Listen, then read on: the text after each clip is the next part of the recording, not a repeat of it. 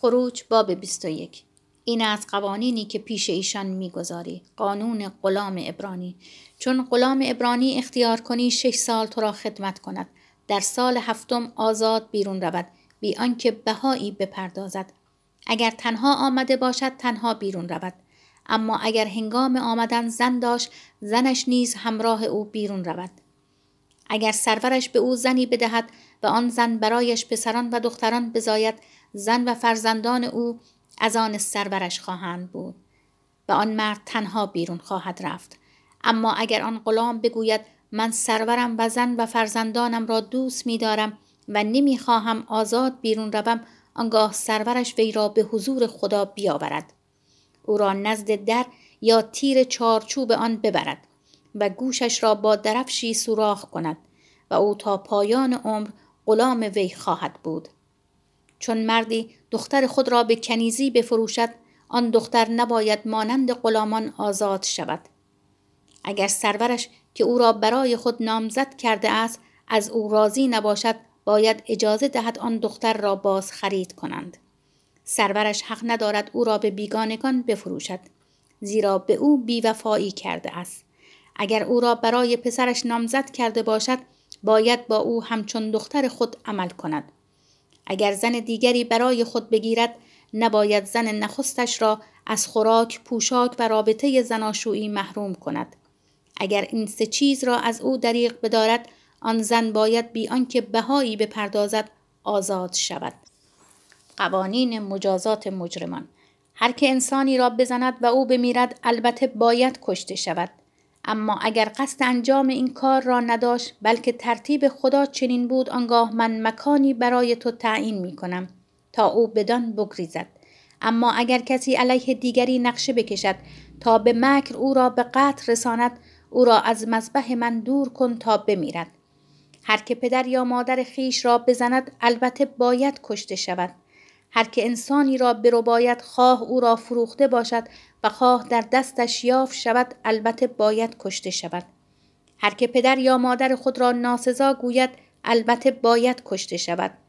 اگر مردمان با هم نزا کنند و یکی دیگری را با سنگ یا موش بزند و او نمیرد بلکه بستری شود اما بعد بتواند برخیزد و به کمک عصا بیرون راه رود در آن صورت زارب بی تقصیر خواهد بود. فقط باید برای ایام بستری شدن او قرامت بپردازد و خرج معالجه او را بدهد. اگر کسی غلام یا کنیز خود را با چوب بزند و او زیر دست وی بمیرد البته باید مجازات شود. اما اگر یکی دو روز زنده بماند نباید او را مجازات کرد زیرا زر خرید اوست. اگر کسانی در حال نزا زن بارداری را بزنند به طوری که بچه او پیش از موعد به دنیا بیاید اما آسیب جدی وارد نیامده باشد. زارب باید هر جریمه ای را که شوهر آن زن مطالبه کند و قضات تعیین کنند به وی بپردازد. اما اگر آسیبی جدی وارد آید جان به عوض جان تعیین کن و چشم به عوض چشم دندان به عوض دندان دست به عوض دست پا به عوض پا سوختگی به عوض سوختگی زخم به عوض زخم و کبودی به عوض کبودی. اگر کسی به چشم غلام یا کنیز خود ضربه زند و آن چشم کور شود باید او را به عوض چشمش آزاد کند.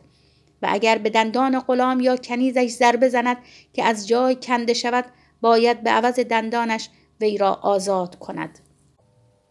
قوانین اموال اگر گاوی مرد یا زنی را شاخ زند و او بمیرد البته باید گاو را سنگسار کرد و از گوشتش نباید خورد.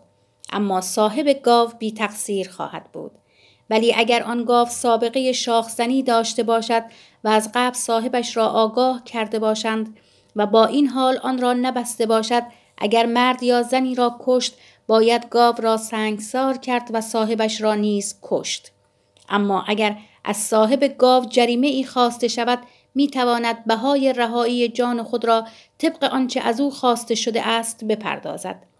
در خصوص گاوی که پسر یا دختر بچه ای را شاخ زند نیز همین قانون را باید اجرا کرد.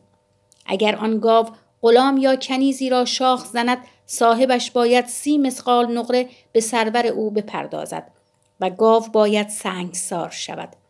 اگر کسی سرپوش چاهی را برگیرد و یا چاهی بکند و آن را نپوشاند و گاو یا الاغی در آن بیفتد صاحب چاه باید قرامت دهد او باید به صاحب گاو یا الاغ مبلغ لازم را بپردازد و حیوان مرده از آن خودش خواهد بود.